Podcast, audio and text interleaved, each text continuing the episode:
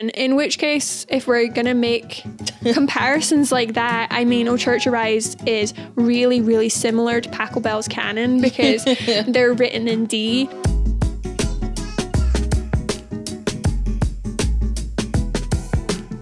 Hello, and welcome back to another episode of Hymn Partial, the podcast where we talk all things church music. I'm Monet Funke. And I'm Cara Devereaux. Today, we're talking about another one of those aggressive Christian hymns. We'll be looking at O Church Arise. Is it too fighty? How old is it actually? And is it just a cheap knockoff of In Christ Alone? Ooh, shots fired. But first, if you are listening to us for the first time, or for some odd reason you have yet to join the Par- Hymn Partial family, head over to hymnpartial.com where you can do several things. You can sign up for our free weekly newsletter. You can become a Ko-fi member and support us financially. It really does help. And if you're a big fan of what you hear today, subscribe to our YouTube channel, like and share this episode, or do all of the above. We are on a mission to encourage Christians everywhere to think, pray, and consider how we worship God through music. So go to hymnpartial.com and join us today. Okay, we're going to completely ignore my last point about what we're going to talk about um, for now, and you're just going to have to be left in suspense. Whoa. Okay, uh, you know, funny thing about O Church Arise is I don't know why, but I thought this hymn was older than it actually is. okay. I thought I I thought it was a Getty revamp of an old song, oh. but it's not. They wrote it. Oh. Yeah, so Stuart Townend and Keith Getty wrote it in 2005 ish. Ooh, okay. But I don't I don't know if it was a language or something, but um, yeah. it does feel old. So like I have theories, but we'll we'll get to that. Okay. Um, yeah. So if you've only just started listening to the podcast in the last year or so, you might not know that we actually already have an episode with Keith Getty. It's worth going back and listening to. It was a joy to speak to him. Mm-hmm. Um, we had a great time, and yeah, we'd like to speak to Stuart Townend as well, but we'll see. If you know Stuart Townend, tell him that the ladies at Hymn Partial really want to talk to him. Hook us up, man. We'll give him a free T-shirt. yeah, there you go. now we we'll have to do that anyway. Um, yeah, Keith Getty, such fun to talk to. He was a good sport, and he participated in last year's Christmas games as well, which were great fun. I really enjoyed those. Um, he's a well-known modern hymn writer from Ireland. He doesn't need much introduction. He's married to Kristyn Getty. They write music together. They do conferences and things. Uh, he's probably Is he from Ireland, Ireland? Like proper Republic of Ireland? sounds like he is I wasn't sure if they were from Ireland or from Northern, Northern Ireland. Ireland. Yeah, I don't know. Uh, Is maybe You've got me, like- Kirsten maybe from Northern Ireland and he's she from sounds Ireland? more. I'm trying to think what they sound like because they just sound a bit more American now, so it's harder to tell. It is harder to tell, but maybe She does sound a bit more Northern Irish in my head, but I might be making that up. I'll Google it while you continue. Anyway, so yeah, the two of them are married. Um, they split. I think they split their time between the states and Ireland. Um, yeah, he's probably one of the best known hymn writers of his day. Queen Elizabeth II. Uh, she awarded him. Uh, I'm not going to say Oh. the letters. Is it an OBE? She, I he, he definitely got a knighthood, so he's technically Sir Keith Getty. Um, yeah. Let me check. Okay, so he's from Northern Ireland. Oh, I do apologize. I, I'm This glad. for our non-Brits, it's an This important is- distinction between Northern make it- Ireland yes. and the Republic of Ireland. He's from Northern Ireland. It is OBE, and Kirst, Kristyn is from Northern Ireland as well. okay, I knew she sounded it, but I She does have more. Maybe he she's got a twangier. Republic. Yeah. Yeah. Don't know. Anyway, uh, so yeah, I did learn something new about him from hymnary.org, Mm-hmm. though, which I don't know if it's true or not. Apparently, his, his he's also known as Julian Keith Getty. Julian. Yeah, I don't know if that's something makey uppy someone's put on there or What whether like that's his full name and then That is his first. I didn't even see it was right there. Julian. Surprise! He's not King Julian. He's just Sir Julian. But, Sir Julian Keith Getty. yeah. So there you go. Something you didn't know about the Gettys, The more or at least you one of the Gettys. yeah. So his co- co-writer Stuart Townend, Mm-hmm. also from our side of the pond, uh, he grew up in Yorkshire, Mm-hmm. where you get the best tea, by the way. As the youngest son of an Anglican vicar, he developed an interest in music quite young and has been a significant influence on modern hymnody too. So he's known for songs like How Deep the Father's Love for Us. My jam. Yep, Beautiful Savior. And uh, This the Power of the Cross. So, Oh, yeah, he wrote that one. one. The cross. That one. Yeah. Um, yeah, so the dynamic duo strike again. Yeah. Uh, the two of them wrote In Christ Alone together. Uh, they often team up to write songs and they're usually pretty good. Yeah. So, did you know this was a modern hymn?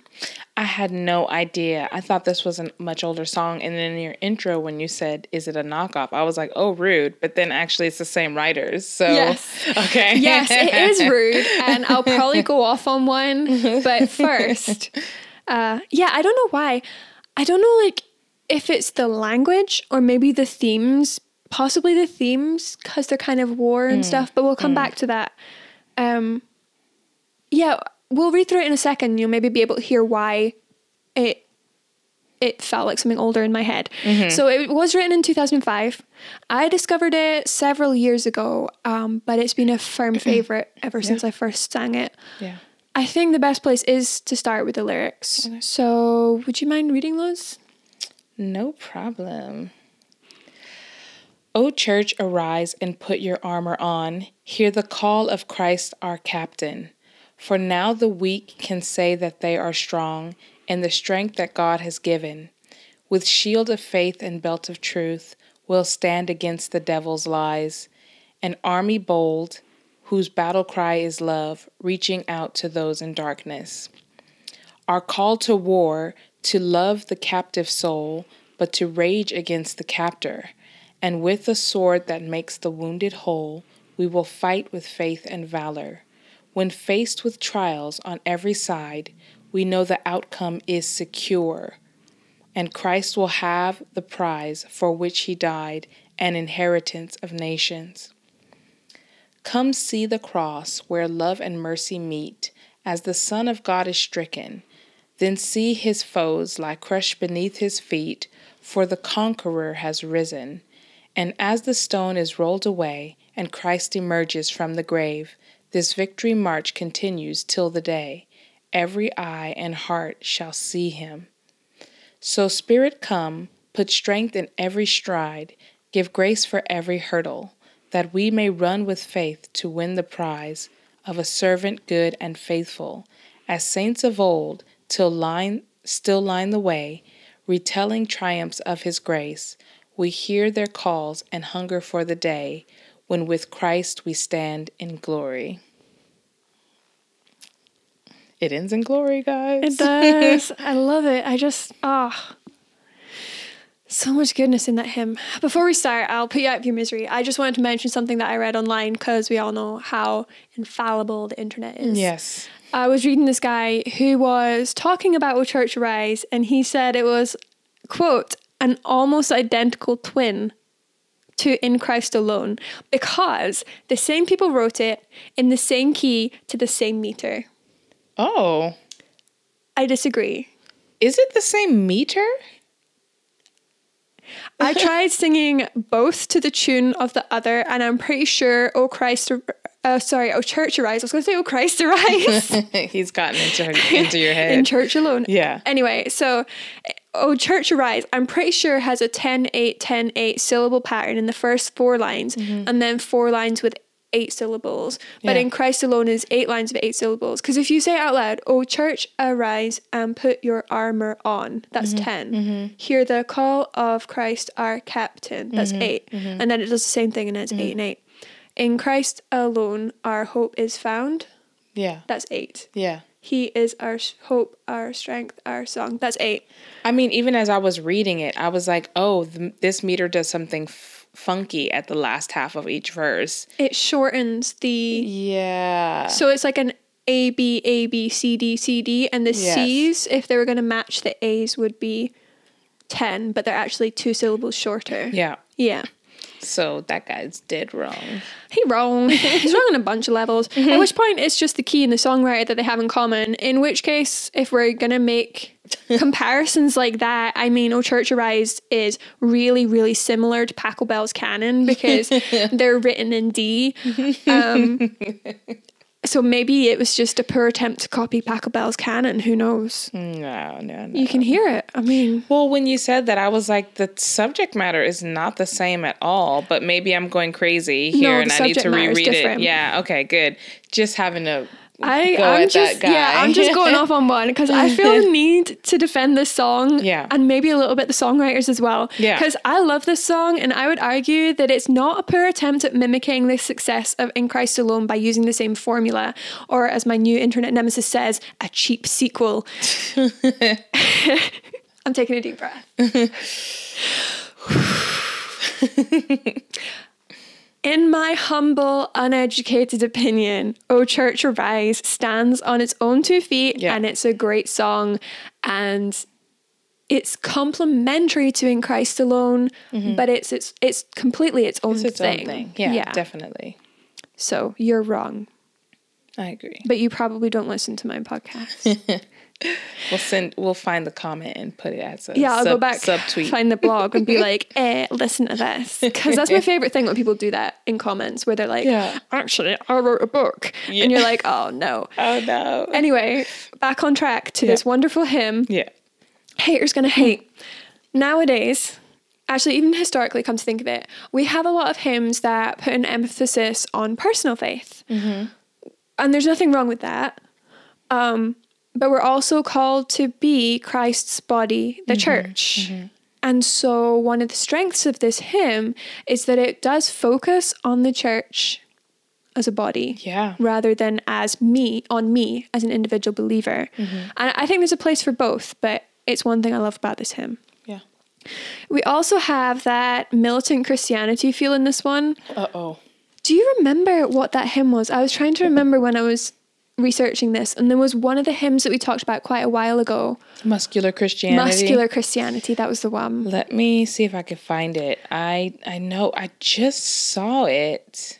I was like, I knew it wasn't militant, but I was like, it's something M, like, Muscular. Yeah, we were, it was like I think this is like an actual thing, like a in criticism of not criticism. Yeah, like critiques of Christianity in a certain era yes. of which I clearly know a Um, lot about. It's called muscular Christianity and it has Yeah, a it- definition and everything. it tends to come with the accusations that something's overly aggressive. Usually, um, it's it's the war imagery or the armor imagery, or the you know the fighting the good fight of faith Yeah. imagery. Um, and I wondered if the war imagery was what made it f- this particular song feel older because it's not really a common or comfortable theme these days. Uh, I think a lot of people feel very uncomfortable with the idea of fighting because you know we're supposed to be loving and tolerant and peaceful and all that. Mm-hmm. Um, I know where this episode, I know exactly where I saw it. So I have to go there and find it. it I- was an older one. It was one that you did. Yep, it was one that had my face on the thumbnail. That's why that's why I'm remembering it because I'm so vain.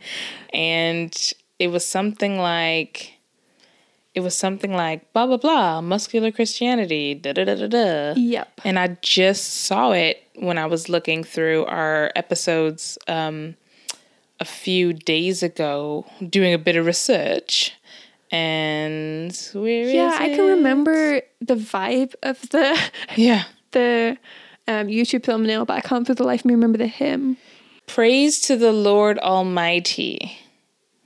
The King of Creation, that one. Yeah. Oh, yeah. that's because it was done by uh, Joachim Neander, and it was the Neander Valley where they found the Neanderthals. It's all coming together. We remembered. We got there in the end. I knew it was one that you wouldn't expect.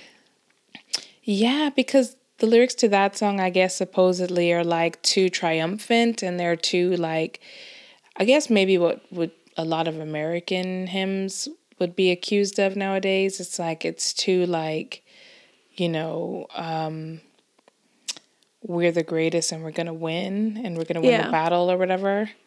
Muscular Christianity. That's what we've got here. the more you know.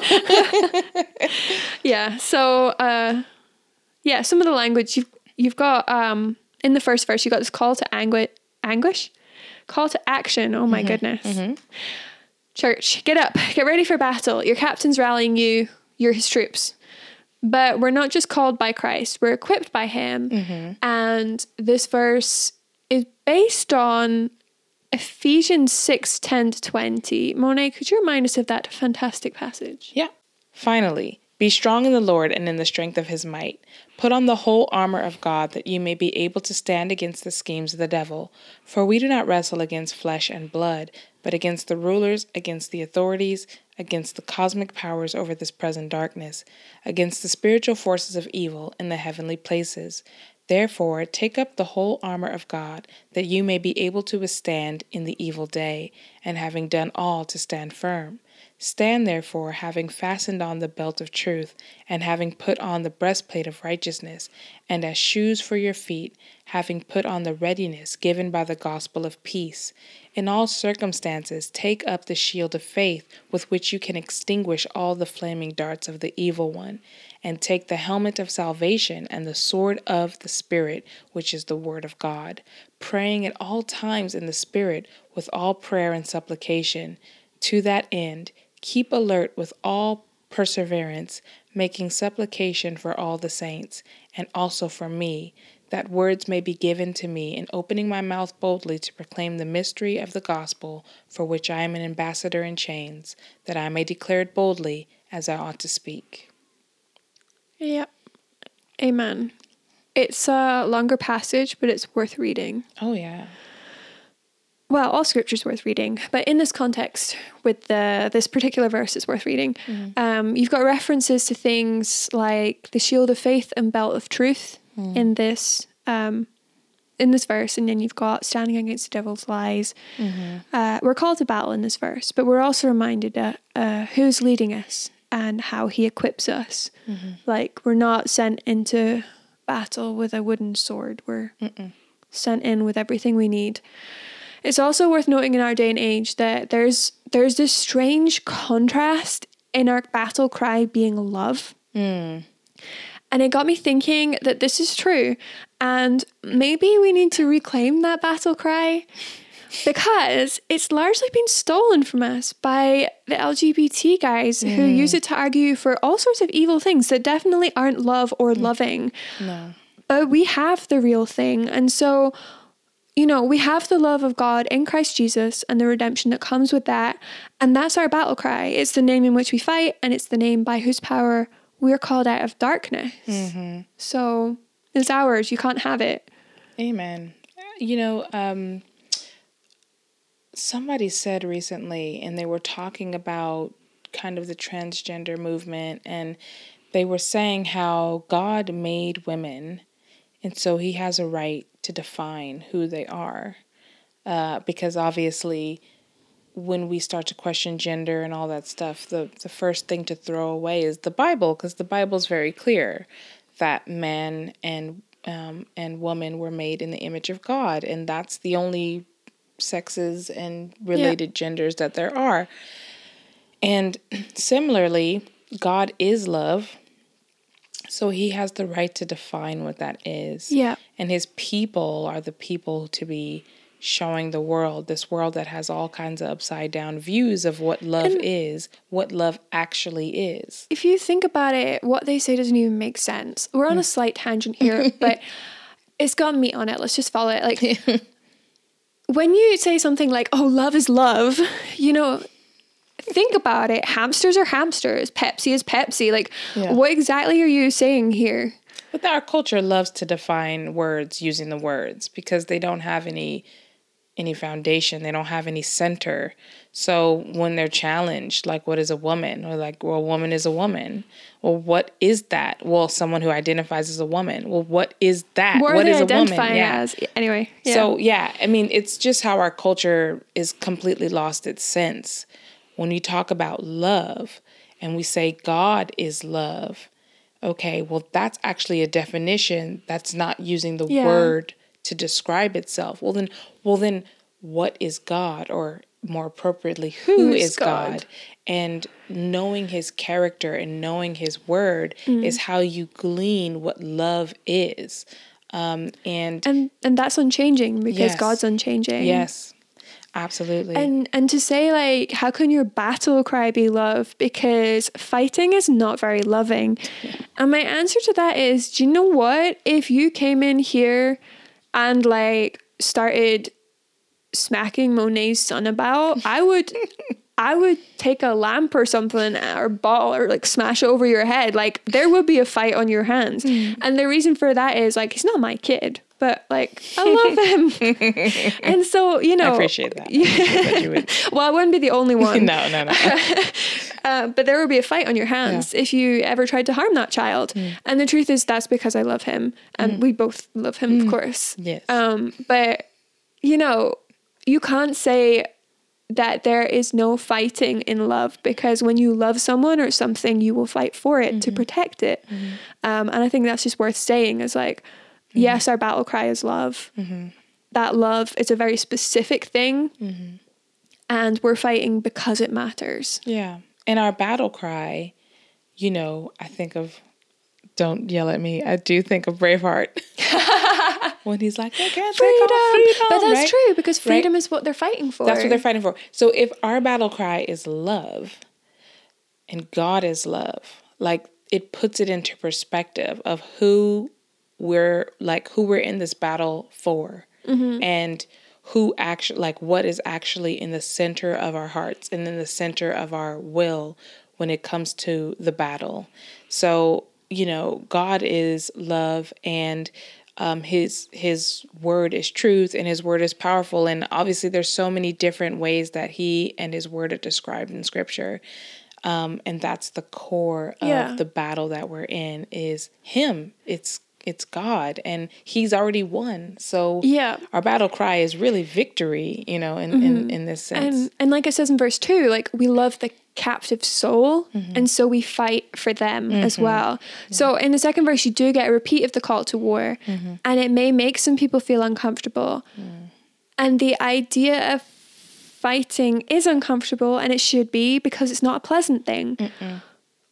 But it should be something that the world understands because the purpose here is the release of captive souls, mm-hmm, right? Mm-hmm. It's is raging against the captor. Mm. So we have so many movies about this. taken Taken, Saving Private ever. Ryan, Black Hawk Down. like they're all movies where someone I was thinking particularly Saving Private Ryan and Black Hawk Down because they're war stories. yeah So they fit the kind of Mm-hmm. specific circumstances. But yes, you're right. There's there's a bunch. There's like Taken. There's taken Two. the Taken two.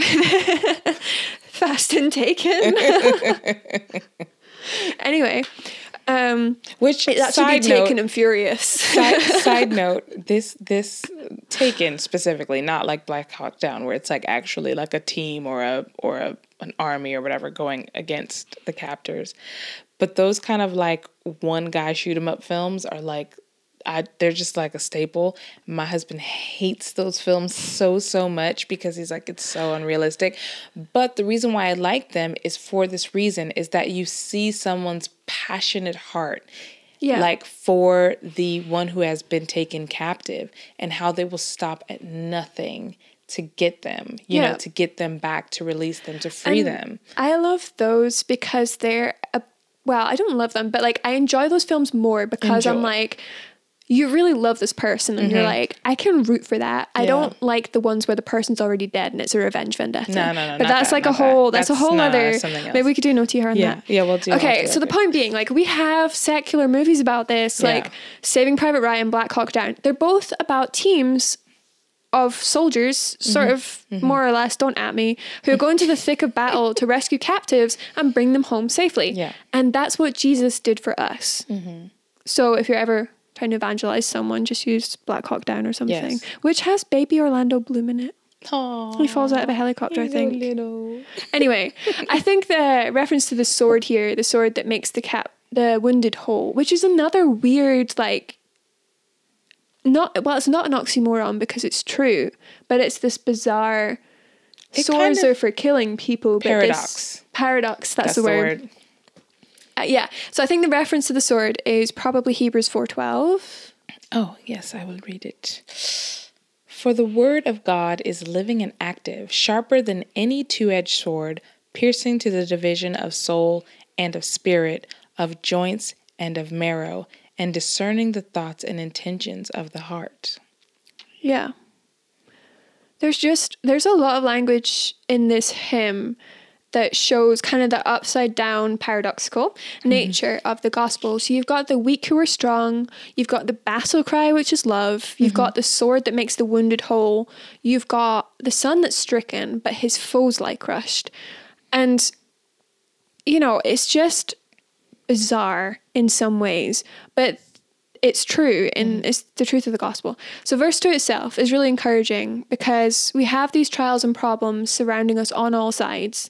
And in theory, that should frighten and discourage us. But in mm. reality, we already know the outcome, like Monet said. Like, mm. if you want some verses that will remind you of that, I'm just going to rattle them off. You can look them up later. Mm. But Ephesians 2 19 to 22 tells us that we have a solid, unmoving, unbreakable foundation for our faith. The church isn't going anywhere. And Hebrews 12 1 to 2 tells us that Christ has already won the prize and that we are unchangeably His, which is also backed up by Ephesians 1 18. Mm-hmm. So there's a lot of good stuff in there. I think when you first sing it or read it, you kind of think, oh, that's nice. And then, That's nice. I had to. If you get it, if you get if you it, know, you, you, know. it. yeah. um, yeah. So I've totally lost my train of thought. Oh, I'm yeah. so you think that's nice? it's Cara Monet in the morning. Yeah, basically. Goodness gracious. Um, yeah, you think that's nice, but when you actually kind of think through what the lyrics are saying, it's really interesting just how how deep they can be. So then you've got verse three about Christ's death and resurrection, and it almost feels like a shift in focus for a second. Because a verse ago, we were like strapping on armor, waving our swords around, and mm. calling the captives to freedom. And now we're being asked to look at where Christ died. Mm. Um, but this is such a well written, clever song. Mm-hmm. When you think about it, we're taking a moment out. It's a pivotal moment in the war that we're focusing on. So, anyone who knows me knows that I don't sign up to the idea that Narnia is completely Christian allegory. Um, but right here in this verse is that slow motion bit in The Lion, the Witch, and the Wardrobe where, you know, Peter and Edmund are looking around the battle and they're like, oh, all is lost. And then you get like the shot of Aslan just bounding into the fray and they're like, yes. Anyway, that's this verse. Like, Yeah. Jesus was stricken, but he was not defeated. And we see that in Isaiah 53 4 to 5. Yes. Surely he has borne our griefs and carried our sorrows, yet we esteemed him stricken, smitten by God, and afflicted. But he was pierced for our transgressions, he was crushed for our iniquities. Upon him was the chastisement that brought us peace, and with his wounds we are healed. Amen. Mm-hmm. Yeah, he may have looked defeated as he died, but he rose again in victory. And that's why this hymn has so much certainty. Like, we're taking this verse out to look at this because the war was won 2,000 years ago when Christ rose victorious over sin and death and the grave. And that's never going to change. So, like Monet said earlier, the outcome's like, there's no question about it. I will say that as you go through this, to pick up on Narnia, the movie, this this hymn is very cinematic. It is. It is. It kind of. It, I mean, obviously, it's pulling very heavily from scripture, and scripture is so visual in the way that it describes our faith. But it tells a great Oh, story. yeah, it tells like, a great Well, story. it's not really a story, but there's this kind of narrative. It almost follows the church through history. Yep. Um, it, it just it has a flow, doesn't it? And Mm-hmm. a progress progressive line of thought. It's very good. Five stars. Getty and Townend. Anyway, the final verse is great. It looks forward to Mm-hmm. glory because we have a future, and the day will come when every eye, eye and heart will see him, but that day is not yet. And there are still trials on every side, and it's easy to grow tired. And the truth is that we can't do this in our own strength. Um, Amen. right? I know you're feeling it out there on the internet. Anyway, so this verse appeals to the promised helper, that is the Holy Spirit. And so we ask for renewed strength and grace because we don't clear every hurdle. You know, it talks about uh, give us grace for every hurdle. And the truth is that that's because we fall at some of them. Um, but we do keep going because we have the Spirit's help. And John 12, 26 is a good encouragement in this. If anyone serves me, he must follow me, and where I am, there will my servant be also. If anyone serves me, the Father will honor him. Yeah. It doesn't say if anyone serves me perfectly, just to say Because you ain't. you ain't gonna. Just don't even go there. Um, but there, there's grace for that. Mm-hmm. And I love the image of the saints of old lining the way, retelling triumphs of his grace. And I think this comes from Hebrews 12 1, but you could read 1 to 2. Sure thing. Therefore, since we are surrounded by so great a cloud of witnesses, let us also lay aside every weight and sin which clings so closely, and let us run with endurance the race that is set before us, looking to Jesus, the founder and perfecter of our faith, who for the joy that was set before him endured the cross, despising the shame, and is seated at the right hand of the throne of God. It's beautiful. You know, as I was writing this, I was thinking about like people who maybe we don't really talk to anymore because of differences and things. Mm-hmm.